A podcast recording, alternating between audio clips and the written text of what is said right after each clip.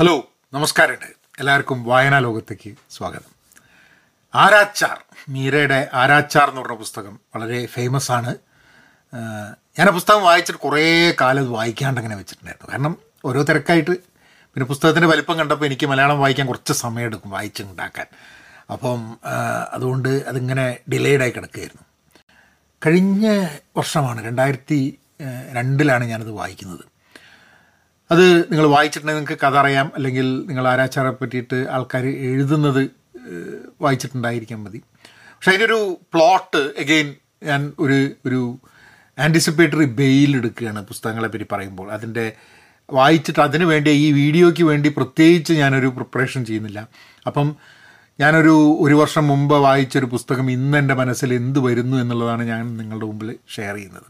അതിൽ നിന്നും കാരണം അതാണ് റെലവെന്റ് എന്ന് എനിക്ക് തോന്നുന്നത്. കാരണം വായിച്ച പാട് ആ പുസ്തകത്തിനെ പറ്റി പറയുന്നത് ലേക്കാട്ടും ആ വായിച്ചൊരു വർഷം കഴിഞ്ഞിട്ട് ആ പുസ്തകം എന്നിൽ ഉളവാക്കുന്നത് എന്താണ് ഇന്ന് എന്നുള്ളൊരു ചിന്തയാണ് അതിൽ അതാണ് പ്രസക്തമായി എനിക്ക് തോന്നുന്നത്. പേഴ്സണലി എനിക്കും കേൾക്കുന്നത് നിങ്ങൾക്കും.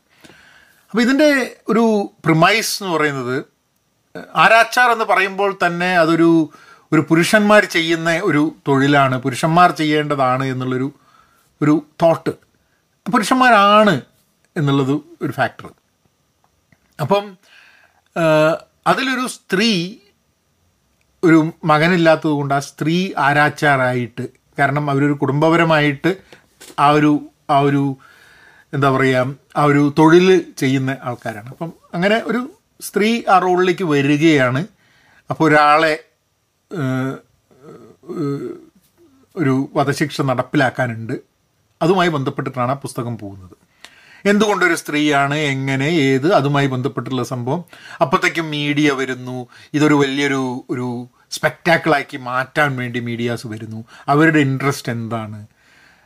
പക്ഷേ ഇത് ഒരു സ്പെക്റ്റാക്കിളാണ് സ്പെക്റ്റാക്കിൾ ആക്കുന്നുണ്ട് അതിന് വേണ്ടിയിട്ട് ഇപ്പോൾ പൈസ ഉണ്ടാക്കാനുള്ളൊരു സാധ്യതയുണ്ട് എന്ന് ആരാച്ചാരായിരുന്ന അച്ഛൻ മനസ്സിലാക്കുന്നതും അതിനെ ഏത് രീതിയിൽ നാവിഗേറ്റ് ചെയ്ത് കൊണ്ടുപോകണമെന്ന് വിചാരിക്കുന്നതും ഒക്കെ ഒരു ഭാഗത്ത്. പിന്നെ മൊത്തമായിട്ട് ഇത് കോൺവെർസേഷൻ അബൌട്ട് വധശിക്ഷ. അതിനെ ഒരു ആ വധശിക്ഷയെക്കുറിച്ചും ആ കുരുക്കിനെക്കുറിച്ചും ആ വധശിക്ഷ നടപ്പാക്കുന്നതിനെക്കുറിച്ചും അത് അതെങ്ങനെ ഒരു ആരാച്ചാരം എന്നുള്ള രീതിയിൽ അതിൽ കുറേ കുറേ എനിക്ക് എനിക്ക് ഫീൽ ചെയ്ത കുറേ മിത്തും അങ്ങനത്തെ കുറേ സംഭവങ്ങളൊക്കെ ഈ ഒരു ഈ ഒരു തൊഴിലുമായി ബന്ധപ്പെടുത്തിയിട്ട് അതിനെയൊക്കെ കോർത്തിണക്കിക്കൊണ്ടാണ് ആ സ്റ്റോറി മുന്നോട്ട് പോകുന്നത്. ഇന്ന് ഞാൻ ഒരു വർഷം മുമ്പ് വായിച്ച പുസ്തകമാണ്. ഇന്ന് ഞാൻ ആരാച്ചാർ തിരിഞ്ഞു നോക്കുമ്പോൾ എനിക്ക് എന്റെ മുന്നിലേക്ക് വരുന്നൊരു ചോദ്യം എന്ന് പറഞ്ഞിട്ടുണ്ടെങ്കിൽ വധശിക്ഷ വിധിക്കുക എന്നുള്ളത് ഒരു കോടതി ഉത്തരവ് ചെയ്തിട്ട് വധശിക്ഷ നടപ്പാക്കുക എന്നതും ഈ വധശിക്ഷ വിധിക്കുന്നതും നടപ്പാക്കുന്നതിന് ഇടയിൽ നടക്കുന്ന സംഭവങ്ങളും ലോകം എങ്ങനെ കാണുന്നു എന്നുള്ള സംഭവം. പലപ്പോഴും ഞാൻ ആലോചിക്കുന്നത് എന്താന്ന് പറഞ്ഞു കഴിഞ്ഞാൽ ഇപ്പോൾ ഒരു കുറ്റകൃത്യം ചെയ്തു എന്നും പറഞ്ഞിട്ട് ഒരാളെ പിടിച്ചു കഴിഞ്ഞിട്ടുണ്ടെങ്കിൽ ഇന്നൊക്കെ നമ്മൾ കാണാറുണ്ട് ആൾക്കാർ അലമുറയിടുന്നത് വധശിക്ഷ വിധിക്കണം എന്ന് പറഞ്ഞിട്ട്. കാരണം അവരെ സംബന്ധിച്ചിടത്തോളം അതിനപ്പുറമായിട്ടുള്ളൊരു തോട്ട് അവിടെ വരുന്നില്ല. കാരണം അവർ അതായത് ഒരു പ്രശ്നം സമൂഹത്തിൽ ഉണ്ടായി കഴിഞ്ഞിട്ടുണ്ടെങ്കിൽ അതിന് എന്റെ ഉത്തരവാദിത്തം ഇല്ല എന്ന് ഉറപ്പിക്കാൻ വേണ്ടി ചെയ്യാൻ പറ്റുന്ന ഏറ്റവും ഈസി ആയിട്ടുള്ള സംഭവം അതിന് ഉത്തരവാദിയായിട്ട് ഒരാളെ കണ്ടെത്തിയിട്ട് ആ കണ്ടെത്തിയ വ്യക്തിക്ക് ശിക്ഷ വിധിക്കുക എന്നുള്ളതാണ്. അപ്പോൾ വധശിക്ഷ വിധിക്കുകയാണെങ്കിൽ പിന്നെ അയാൾ പറയില്ലല്ലോ പിന്നെ വീണ്ടും വേറൊരു ഇഷ്യൂ ഉണ്ടാവില്ലല്ലോ. അപ്പോൾ അതിന് വേണ്ടിയിട്ട് നമ്മളെ ഗിൽട്ടി അല്ല എന്ന് സ്വയം പ്രൂവ് ചെയ്യാൻ വേണ്ടിയിട്ട് സമൂഹത്തിൽ നടക്കുന്ന അനീതികൾക്ക് നമ്മൾ ഒരിക്കലും ഉത്തരവാദി അല്ല എന്ന് പ്രൂവ് ചെയ്യാൻ വേണ്ടിയിട്ടാണ് പലപ്പോഴും വധശിക്ഷയ്ക്ക് വേണ്ടിയിട്ട് ആൾക്കാർ അലമുറയിടുന്നതെന്ന് എനിക്ക് പലപ്പോഴും തോന്നുന്നുണ്ട്. ഞാൻ ഒരു വധശിക്ഷയ്ക്കെതിരെയുള്ളൊരു വ്യക്തിയാണ്. ഞാൻ പല സമയത്ത് പറഞ്ഞിട്ടുണ്ട്. കാരണം കാരണം അതൊരു ഒരിക്കലും നമ്മൾ നമുക്ക് റീവേഴ്സ് ചെയ്യാൻ പറ്റാത്തൊരു ശിക്ഷയായതുകൊണ്ട് you cannot be hundred percentage sure whether ശിക്ഷിക്കപ്പെടാൻ വിധിക്കപ്പെട്ട ആൾ ശിക്ഷിക്ക ശിക്ഷ കൊടുത്ത ആൾ കുറ്റവാളിയാണെന്നുള്ള നൂറ് ശതമാനം നമുക്ക് ഒരിക്കലും ഉറപ്പിക്കാൻ പറ്റില്ല എന്നുള്ളതാണ്. ഇപ്പം ഇരുപത്തഞ്ച് വർഷം മുപ്പത് വർഷം തടവിലായിട്ട് പിന്നെ ഡി എൻ എ ടെസ്റ്റുകൾ കൊണ്ട് അയാൾ കുറ്റവാളിയല്ല എന്ന് പറഞ്ഞ് ജയിലിൽ നിന്ന് പുറത്താക്കുന്ന എത്രയോ കേസസ് നമ്മൾ കാണുന്നുണ്ട്. ഇത് ഇത് വധശിക്ഷ വിധിച്ചു കഴിഞ്ഞിട്ടും നിരപരാധിയാണ് എന്ന് തെളിയിച്ചിട്ട് പിന്നെ അവിടുന്ന് അവരെ അയാളുടെ വധശിക്ഷയ്ക്ക് വിധേയനായ വ്യക്തിയുടെ അവശിഷ്ടങ്ങളൊക്കെ അവിടുന്ന് എടുത്ത് മാറ്റിയിട്ട് ഒരു പ്രോപ്പർ ബെറിയൽ കൊടുക്കുന്ന ഒരു സിറ്റുവേഷനൊക്കെ ഉള്ള കഥകളുണ്ട് നാട്ടിൽ നാട്ടിൽ എന്ന് പറഞ്ഞാൽ ലോകത്ത്. അപ്പം അങ്ങനെ നോക്കുമ്പോൾ നമുക്ക് ഒരിക്കലും തിരിച്ച് പിന്നെ മാത്രമല്ല ഡേറ്റ പറയുന്നത് എന്താണെന്ന് പറഞ്ഞാൽ വധശിക്ഷ ഉള്ള നാടുകളിൽ അതിന്റെ ക്രൈം റേറ്റ് കുറഞ്ഞിട്ടൊന്നും ഇല്ല എന്നുള്ളതാണ്. ആ ഒരു ആ ഒരു ഡിസ്കഷനിലേക്ക് നമ്മൾ പക്ഷെ എന്റെ എനിക്ക് ആരാച്ചാർ എന്നുള്ളത് movement I think about Aarachar എന്റെ മനസ്സിൽ വരുന്ന ഒരു തോട്ട് വധശിക്ഷയെക്കുറിച്ചാണ്.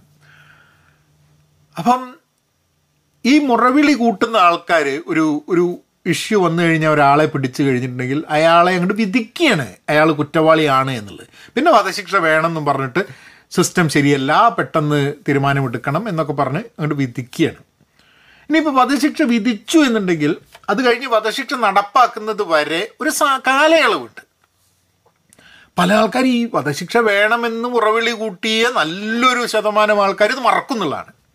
അവരെ സംബന്ധിച്ചിടത്തോളം വിധിക്കുന്നത് വരെ അവർ അവരതിനെപ്പറ്റി നിൽക്കുള്ളൂ they don't they don't think that അപ്പം സത്യം പറഞ്ഞു കഴിഞ്ഞാൽ ഒരാളുടെ ജീവൻ എടുക്കുക എന്നതല്ല അവരുടെ ആക്ച്വലി ഒരാൾ ഒരാൾക്ക് വധശിക്ഷ നടപ്പാക്കുക എന്നുള്ളതല്ല ഒരിക്കലും അവരുടെ ഒരു ഫൈനൽ ഇന്റൻഷൻ വധശിക്ഷ വിധിച്ചു അപ്പോൾ ആ കുറ്റത്തിന് കുറ്റവാളിയെ കണ്ടെത്തി നിയമം ശിക്ഷിച്ചു. ഞാൻ അതിൽ പാർട്ടല്ല. അപ്പം ഞാൻ എന്റെ ഒരു പൗരധർമ്മം ചെയ്തു എന്നുള്ള ധാരണയിലാണ് നിൽക്കുക. അപ്പോൾ ഇതാണ് എന്റെ എന്റെ മനസ്സിൽ വരുന്നൊരു തോട്ട് അതാണ് when I when I think about the book and when I think about that അപ്പോൾ അതിൽ ഇപ്പോൾ ഞാൻ പറഞ്ഞുകൊണ്ടിരിക്കുന്ന സമയത്ത് അതിലുള്ള ഒരു ഇന്റർവ്യൂസിന് വേണ്ടിയിട്ടുള്ള ഒരു ഒരു സെറ്റപ്പ് ഉണ്ടാക്കുന്നത് എന്ത് പറയണം എന്നുള്ളത് എങ്ങനെ പറയണം എന്നുള്ളത് പിന്നെ അതിലെ മെയിൻ റിപ്പോർട്ടറായിട്ടുള്ള ഒരാൾ ഈ ആരാച്ചാറാവുന്ന സ്ത്രീയുമായിട്ട് the conversation that he has അയാളുടെ ജീവിതത്തെക്കുറിച്ച് അയാളുടെ ജീവിതത്തിൽ നടക്കുന്നത് അപ്പം ഇത് ലെയർ ലെയറായിട്ട് ഇങ്ങനെ പോയിക്കൊണ്ടിരിക്കുകയാണ് ഈ പുസ്തകം. And I think it's a it's a amazing book that we should read ആരാച്ചാരുടെ ഈ പുസ്തകം പറയുന്നതിന്റെ ഒപ്പം തന്നെ ഞാൻ നിങ്ങളോട് കാണണമെന്ന് ആവശ്യപ്പെടുന്ന ഒരു സിനിമയുണ്ട്. ദർ ഇസ് നോ ഈവിൾ എന്ന് പറഞ്ഞിട്ട്. അതിനെ പറ്റിയിട്ട് ഞാൻ എന്റെ പഹയൻ മൂവീസ് എന്നുള്ള എന്റെ സിനിമകളെ കുറിച്ചിട്ടുള്ള അതിൽ ഞാൻ ആ സിനിമയെക്കുറിച്ച് പറഞ്ഞ ഒരു ഒരു ഫാർസി സിനിമയാണ്. അത് അത് ആരാച്ചാർമാരുടെ കഥയാണ്. ആരാച്ചാർമാരുടെ കഥ എന്ന് പറഞ്ഞാൽ ആരാച്ചാർ പുസ്തകത്തിൽ എഴുതിയ പോലെയല്ല. അതിൽ നിന്നും വ്യത്യസ്തമായിട്ട് ഇന്നത്തെ കാലഘട്ടത്തിൽ ആ തൊഴിൽ ചെയ്യാൻ വിധിക്കപ്പെട്ട അതൊരു ഫാമിലിന്റെ ഭാഗമായിട്ട് തീരെഴുതി കൊടുക്കപ്പെട്ട ഒരു തൊഴിലല്ല.